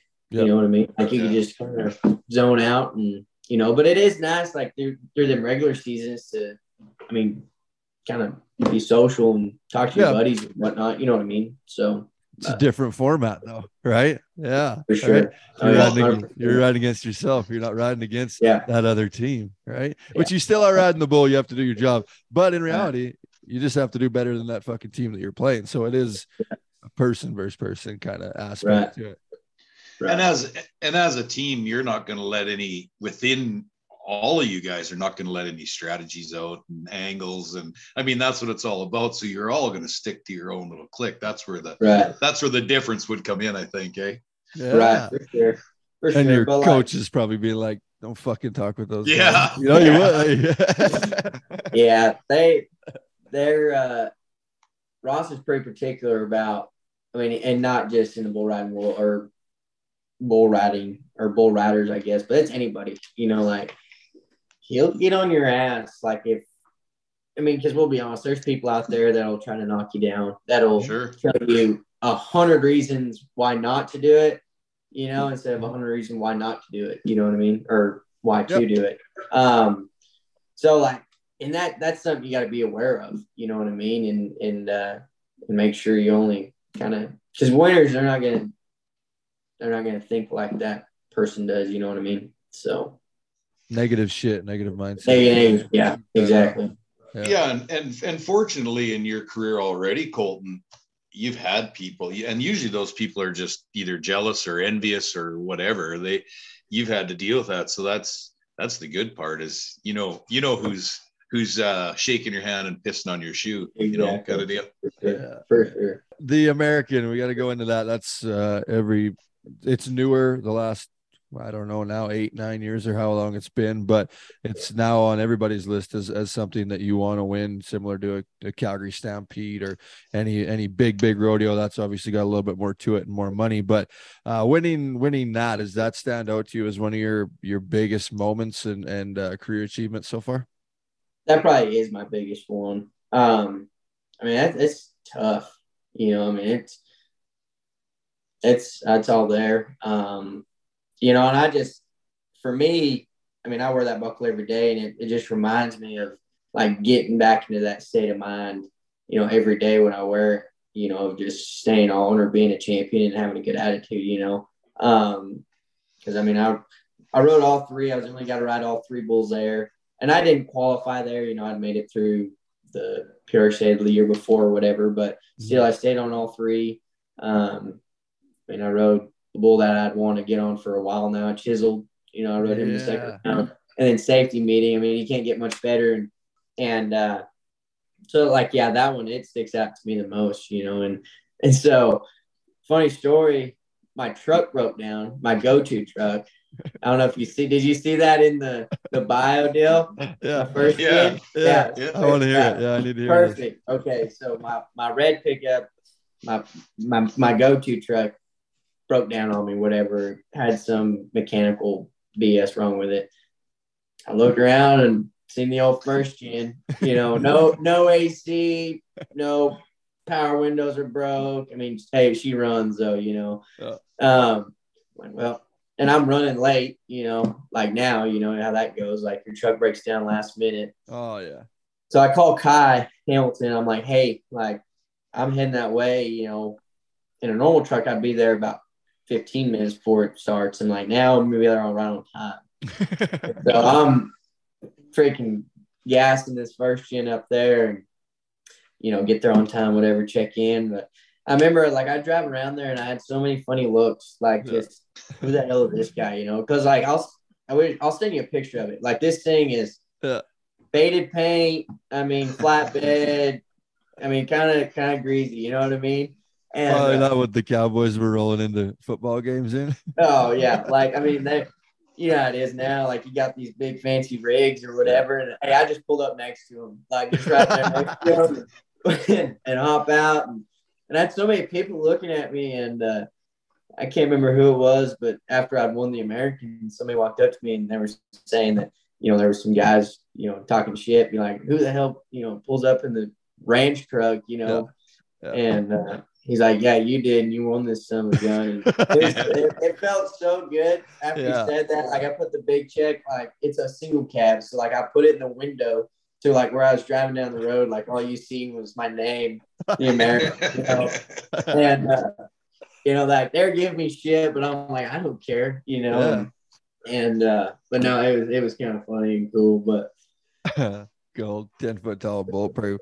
yeah, uh, so you talk about like the mental game and sports psychologists and all that stuff. And, uh, I, you know, you said that you usually show up maybe like 15 minutes early. So it doesn't seem like a guy that is like doing a bunch of, uh, pregame prep and all that stuff. But what is your, do you have some different like mental things that you go to? I know Cooper Davis has been on here and he talks about a couple of the books that he read and it was like the different, he went through the same kind of routine every time he got on and that got his mind to where he needed to be. Some guys like no, they just fucking do them stretch and, and go and try not to think about it.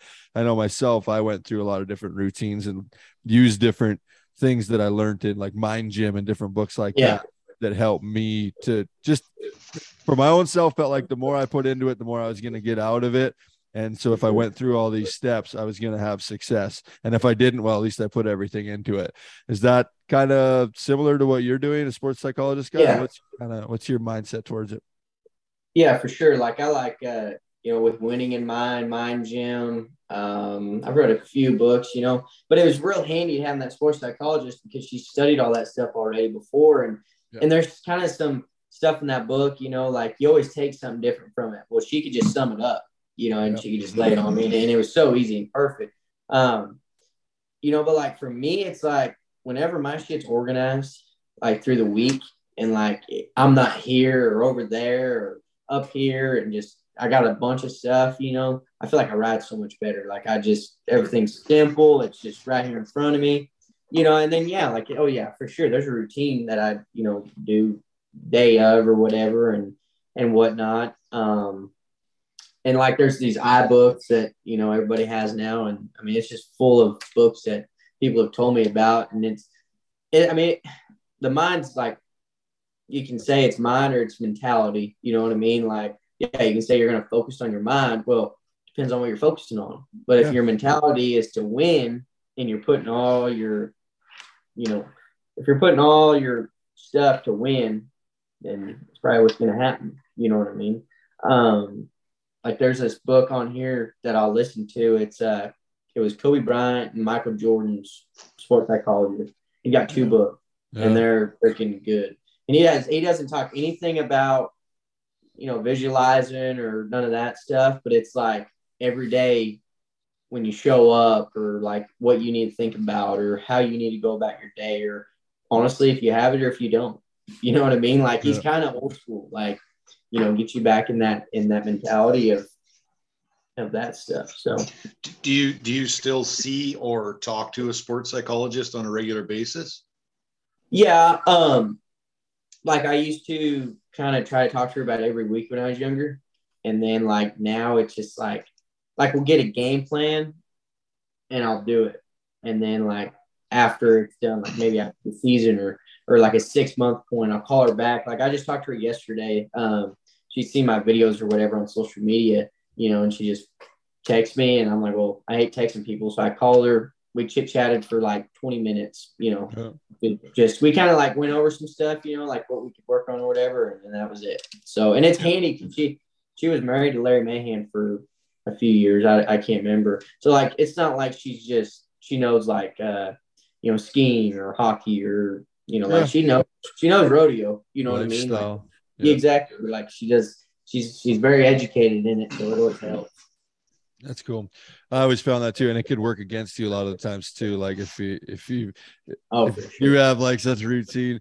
I remember some days like I'd wake up and if I didn't wake up thinking about the fucking bull I had that night, I'd be like, "Fuck, what about? Wow, fuck." right? And that's just all right there, right? It had nothing really Yeah. you affect what you were doing that day. It's just Right. your head. Right. For sure. Yeah. No, I, I hear you. There, there's, there, yeah, there's a line there. And if you cross it, you can, it's Oh, yeah. shit. When it's clicking, it's clicking. That's Oh, for the sure. best times, right? Uh, tell us about fishing and getting stranded on the lake. I like. I want to hear this story. Oh, yeah. Heard pretty good.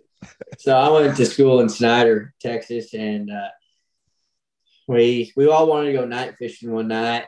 And uh, Who's the crew? Who's the Snyder, Texas crew? that you- So it was uh, it was me, Jacob Lees, he's a bareback rider. Um, Cullen Telfer, he rides bulls. Blaze Freeman, bronc rider, and then uh, Hagen Braswell was with us too, the little itty bitty kid. Like he used to come hang out with me once in a while, whatever. Yeah. And uh, we're like, let's go fishing. We're like, all right. So uh, Jacob had this like, ain't no BS, this little John boat. That's probably supposed to fit like two or three people. Mhm. Well, we fit all of us. And uh, Why not? Why not? exactly for sure. Yeah. So we just get, I mean, we're just cruising across this lake in Snyder. Um, and uh, we get to the spot, drop the light, start fishing. And uh, we're sitting in this boat here, and there's like an island, like maybe five foot over there, you know what I mean? But we just stayed in the boat right there. And uh, Blaze grew up in Snyder. So he's got all the stories and all the BS around there. You know how that goes. Yeah. And he begins to tell us that this this lake's haunted. And I'm like, no, of and and uh, he's like, no, for real. Like, you know, he's telling us all these stories and about how there's a witch out there and all this crap. And I'm like, no, no, ain't no shit. This storm rolls in. Like, can't you know when we went out there, it was like we were seeing stars, like all around us. There was no clouds. I mean, everything was clear. It was a nice night. And Blaze started talking about this haunted lake and a storm rolls in. Well, then, and like probably 30 seconds after or before the storm rolls in, I caught a fish and this thing was like this big. Like, whatever, you know, and I throw it back, storm rolls in. And we're not even thinking, like, we're thinking we need to get out of here. Where we didn't think about there was a, an island over there. And if them waves get to hitting, it's going to hit this boat. And then we're really going to be out there, you know? So we get it, we get it on the bay because the motor stopped working, the engine, the, he just had like a little, It was the witch, Like- the ghost. Yeah. he literally, he literally had this little engine C clamped to his boat. Like it wasn't even like, like it was some, some stuff, man. And, and so we got this island. We have no fire, no water, whatever. And and Jake, like he's kind of getting mad because it's his boat. He's he's mad that this thing ain't starting. There's, I mean, wind gusts. You know, like it was kind of getting bad. And he's, he's spraying this starting fluid. Like I mean, he's laying on this stuff. And Blaze is like, "Let uh, Jake, you might want to ease off on that. Like you'll blow that sucker up." And he goes, "Huh?" Pulls the throttle. Well, when he pulls it, the lever was like kicked to the left, so it's gonna spin in circles. Well, he kicked it up, and this thing's like turning back in the water. About about throws him out of the lake. He's like, "All right, boys, like we gotta go." So all of us gather up our stuff, throw it the boat, and we just jump in. Like we got this sucker started, and uh, still storming, and he's just, you know, we're just kind of pedaling along this lake, you know, this little John boat, cuts out, turns off, kills it, and now we're in the middle of this sucker. Like we are right in the middle of this island, and we can see the light to the to the boat dock. We're like, shit. And now this storm's really huffing it. I mean, there's waves, whatever, and we're kind of getting a little nervous now. We're like, shit, like, damn. And uh Jake still tries to crank this sucker. It ain't cranking. So he get luckily had a paddle and he used it as like a rotor. And like we just spaced out evenly across the boat. You know, that way it didn't flip, or if it did flip, we can jump out and just grab a side of it or whatever. We're we get we get to the bay and then we had to walk another like three miles to the truck. And uh, we didn't get to bed till like four in the morning. Like we were out there, out there. And uh, we wake up and, and Blaze's dad was like, uh, where'd y'all boys go last night? Like, oh, we went fishing and it went very well, you know. It's like, well, y'all didn't know about the storm, and we're like, you knew about a storm, like, you know what I mean? Like, yeah. We're uh, And let me guess. Let me guess. Five guys in a boat and one life jacket. no life jacket. no. no, no life jacket for sure. But I, I, I feel, and I don't know if Hagen's parents know this yet, but they will now. But I, I felt so bad for him because I mean he was just shivered up. You know, he's colder than shit. Like he's he's young. You know what I mean? And I'm like, shit. They're never gonna let me bring him back. You know. And uh, he got out, but when he got out, he thought he was hot shit. And, you know, he strutting around there and whatever. Oh, yeah. Whatever. Yeah, exactly. with the boys. Who'd you who'd you rodeo with? Who was like your traveling partners from around there? Did you got like you and Sellars seem like you guys know each other pretty good. Is there who would you kind of roll with back in like rodeoing days, or who is your kind of your your group right now? Yeah. Um, year I made the finals, I rodeoed with uh, Kai Hamilton, Yeah. um, the Aussie boy. There in the winter. Um, Sellars got hurt there in Fort Worth. Um, it was going to be us three, and then Sellars got hurt with his knee.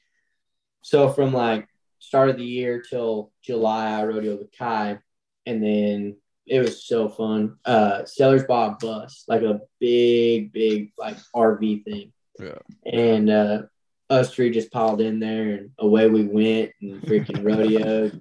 It's so fun. Like that thing was so nice. Like, I mean, I don't know if I'd buy one like that because it kind of is what it like. It was kind of a pain to get in and out of places, but like you talk about driving and Oh, late yeah. night driving, like you could literally get. I'd get done with my shift, and I'd just pass out on the couch.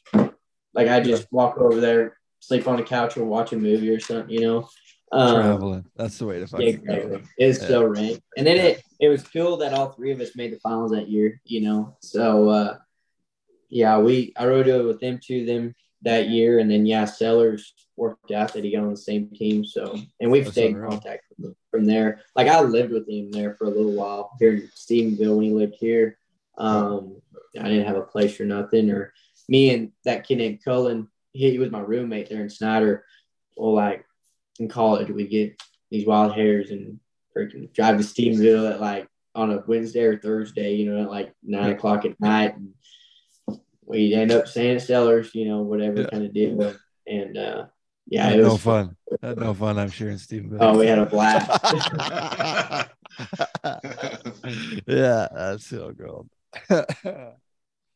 Now, Uh, I, I, who, as growing up, who was your your bull riding hero? I mean, you can go back as many years as you want to, Yeah. you know, you, who are your guys? Who are your guys you looked up to? Yeah. Um, when I first got started, it was Lane Frost, you know, because I mean, I eight seconds in that Challenge of Champions. It's another little tape they made of him in Red Rock. Like I watched him every day, you know, and then kind of when I got handy with the technology, you know, um, get on YouTube and watch, you know, Chris Shivers, Justin McBride, JB, um, you know, Michael Gaffney, you know, Yeah. um, like my dad and I would just talk about guys, you know what I mean? Like he he grew up in the sport, so he knew quite a bit about it. And uh, you know, we just kind of get on little rants and, and talk about guys, you know.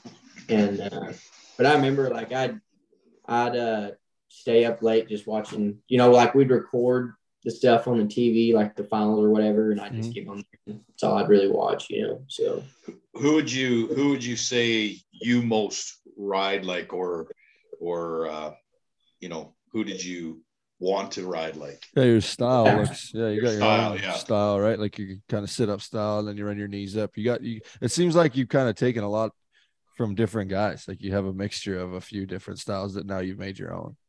For sure. Yeah. Like I remember and that was kind of like when I say like it got serious for me, like that's that's when I like I really, really started breaking it down. Instead of like just watching it and be like, oh yeah, it's a good bull ride, you know what I mean? Like take one thing out of it. Like I started like watching like like Coop or or Tanner or JB, like y'all would just run your knees up damn near where your knees were level with their backs. You know, and they could never Yeah. pull you down and you could, you know, them up and down because I had really I had a lot of trouble with bulls up and down, you know, and it seemed like when I did that, it helped. And then like I like the way like Clint Branger rode or like Jim Sharp's upper body or G Man's upper body or even Straight McBride. Yeah, you know, I mean, straight up and down in straight lines, you know. So, um, and I remember like you know like like Gary doesn't he likes to teach us I think a lot of like upper body like he you know lower body but he really really emphasizes your upper body. Yep. Well, I remember you know, um, I remember I was uh, I took that perspective of bringing my knees up, and I remember that next year I came back and like I got on my barrel and like it was in my system to bring my knees up, turn my Yeah. toes out, you know what I mean, and and, and I could still ride. Yeah. And he was Yeah. like, "Shit!" And he started teaching it. You know what I mean? And because uh, like I'd ride the horses bareback, and I still try to to this day. Well, man, you can't get a deep hole with them horses and expect to, you know, Yeah. be able to through your ass. You know, so it's a lot easier to bring your knees up, and whatnot. So I don't know. I, I I'm still like that. Like even nowadays, like looking at Daylon, you know, the way Daylon rides. I mean, he freaking toes pointed east and west, and his knees are brought up. You know, so yeah, you still take a deep hole with your knees fucking at your For sure. You know, for Yeah. sure, yeah. Yeah. Let them bounce off those knees on each side. I like that. Yeah. And then you got the Cooper Davis similar, like then which goes back to the Jim Sharp, you know, lots of Michael Gaffney, right? I always said, I think it was Chase that always said, like, I mean, everybody's really trying to drape out of the over the front end, and it's like if Tuff Hedeman can fucking nod straight up and down on Bodacious and ride him, you know, Right. react Right. to the situation once it happens instead of trying to get over you know how you know how it goes you Right. try to lean over that front when you leave there and it ends up just doing the total opposite and sitting you back right so For Yeah. sure. i like that that's good it's good for the young guys good style stuff we've held you for a long time uh, which has been fun man it's been really cool it's Yeah. good to good to get to know you. I don't, you know, I didn't get to know you a whole bunch in the locker room or anything like that. So it's fun to to hear from the the younger guys and the new uh you know, you guys are the the guys in the sport like the the superstars. So it's gotta feel pretty cool now to to have grown up watching, you know, JB and uh, all those guys that were before you, Stormy and them guys. Now you guys run in, you're running the show. So uh, it's got to like kind of be pretty cool, right? Are you you you taking that all in right now, being at the top of the game, or is it just kind of every day for you? Um, I, I think it like comes and goes, you know, kind of deal. Um, I don't know. I I try to keep everything so simple, you know, and and uh, just focus on one day at a time and get better every, every day and and uh, that's about it. Just keeping the job simple for sure. Well, I, I, I, personally feel you drive a next gen, and you are the next gen of superstars, right? yeah. What it's yeah. like, right there. that's, what we do, baby. yeah, yeah. Um, one thing I I wanted to ask you one a couple things about the the the team that you're on. Um, but do you think that um that you guys are the top team in your mind, or, or looking at the other teams, what do you think your odds are of winning this inaugural season? I've picked you guys as my top team that I think is going to win this first season. Uh, but looking at teams like the Austin Gamblers and different teams, you know, that you've kind of seen how they all transpire who's got what sort of different assets of which way you guys can ride or which different set of skills and the most rounded team there is out there, right? Everybody's got different stuff within the different guys that they have. Seeing a few of them, do you guys legit think that you have a shot at this thing? Oh, 100%. I really do. And, and well, he's uh, not gonna he's not gonna bet against himself, Dad. Come on. hey, you never know. I'm like, fuck no, we fucking suck. We're just getting lucky here, man. uh, no, um, I mean, I'll be honest. Like every week, like it just uh I feel like we just get better and better. I mean, like last week in Anaheim, like Sellars riding legit and yeah. like, and I don't know if y'all seen this, like Andrew took that Hereford lane down, the big red ball face. Yeah, you know what I mean? That. Like all the way down, like not just in the front end or back end. Like this sucker was down there. And his belly. And to his belly, Andrew takes him, gets him rode. Like, I, I don't know. Like it's just, I think our confidence level is just so up there, but then we're also grounded, you know, like we're pretty humble but we also know the confidence levels there, you know, the cockiness and the swagger we got there. So, and I think I know myself, and I'm I'm I'm speaking for the team, I guess, is we know we can get we can excel way farther than where, where we're at right now. You know what I mean? And it ain't gonna come overnight, but the work we put in every week that we've started to and and showing out every weekend, and I mean, it's just gonna keep it going for us. So here's a quick question for you. Um, for a lot of our viewers that would kind of want to know this. So in hockey, your coach is chirping in your ear all the time. Your coaches are on the back of the chutes. Taking that bull laying down, was that a personal bull rider decision or was that a coach saying, yeah, take him? I think it might have been a little bit of both. Like I wasn't yeah. in this, I wasn't in the right there, you know, I was getting ready for my stuff. But I mean, from afar, I mean, you can tell plain as the day it was laying down. But like being around Ross, I mean, that attitude will rub off on you 100%. Yeah, you know what I mean? Yeah. Like that guy, like he's just always on the muscle. And like, I mean, it's just, it don't matter. Just get your dang job done. You know what I mean? And, yeah, and yeah. seeing Andrew doing it, you know, I think it just fired the rest of the guys up. Um, so I think it's a little bit of both. You know what I mean? Like coach, like coach Ross isn't in your ear, neither is Luke, but like, uh, I mean, unless you need, unless they need to be, you know, obviously. Yep. Um, but they'll get you fired up, you know, like before and after, you know, kind of deal. So then you, you know, you learn that feeling and take that and keep keep expecting that feeling, if that makes sense. Oh yeah. Like you say, it's gonna fucking rub off too. So Andrew's probably just juiced before he gets oh, even in there. For sure. I swear, I swear Andrew's a mini Ross, man. Like yeah, those like good. Because because Andrew's a boxer, you know, like he's got that fighter, Spartan, you know, kind of like just oh, yeah. dirty tough and just wants to fight. And you kind of see, I can, you know what I mean? Oh, like, oh, yeah. it, it's kind of funny to see, but yeah. So, Locked so on the, on the other side of it, if you're not doing your job, say after your ride or whatever, say it's visible that you're kind of, you know, screwing the pooch, so to speak, you're probably in for an ash tune of some sort, correct? Depends. Like the only thing Ross cares about is if you try hard. You know what I mean? Right. Like if you get if you gave your effort, then there's nothing to be mad about. You know, but like yeah, if you're gonna pick your head up and find a spot and get off of one, then yeah, I mean, I imagine I haven't had one of them ash tuned yet, and I don't plan to. you know, I mean, I've I've been, you know, a couple of them got me down here this year, and it's one of them deals is you go ride him over there, both ways, whatever he wants to do in your mind and right there, and know you you can ride him and be done with it. Yeah. You know what I mean? Like, don't linger about it because there's always tomorrow, there's always next weekend. Um, but honestly, like, I think I don't think Ross or Luke's gonna be one of those coaches that's just gonna get in your ear and Mhm. your ass. You know, they'll just put you on the bench. Yeah.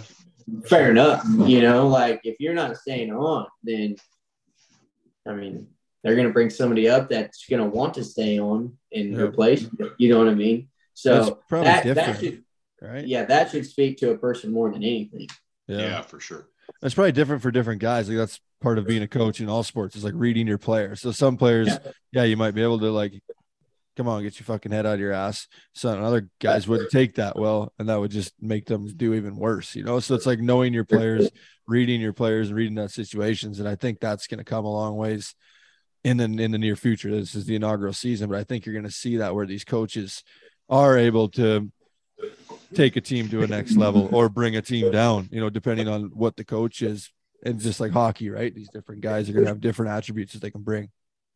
For sure. Yeah, and then but it's also depending on the guys too. You know what I mean? Like we'll be honest, like there's a lot of guys out there that are just content. You know what I mean? Mm-hmm. But like and I think like that's what I'm so happy about our team is is we're not happy being content. You know what I mean? Like we're always striving to get better, you know. So when that when that comes into play, you want to win, you know what I mean? So there shouldn't be any reason why we'll get to that spot. You know what I mean? So and if he does, I don't think there's going to be an issue. And I think he'll just, like I said, they're, they're either going to put you on the bench and say, you're going to do this or you get better. You know what I mean? Yeah, yeah. Bottom, bottom line. I mean, that's, Yeah. that's how the cookie crumbles as far as our team goes, you know? sure.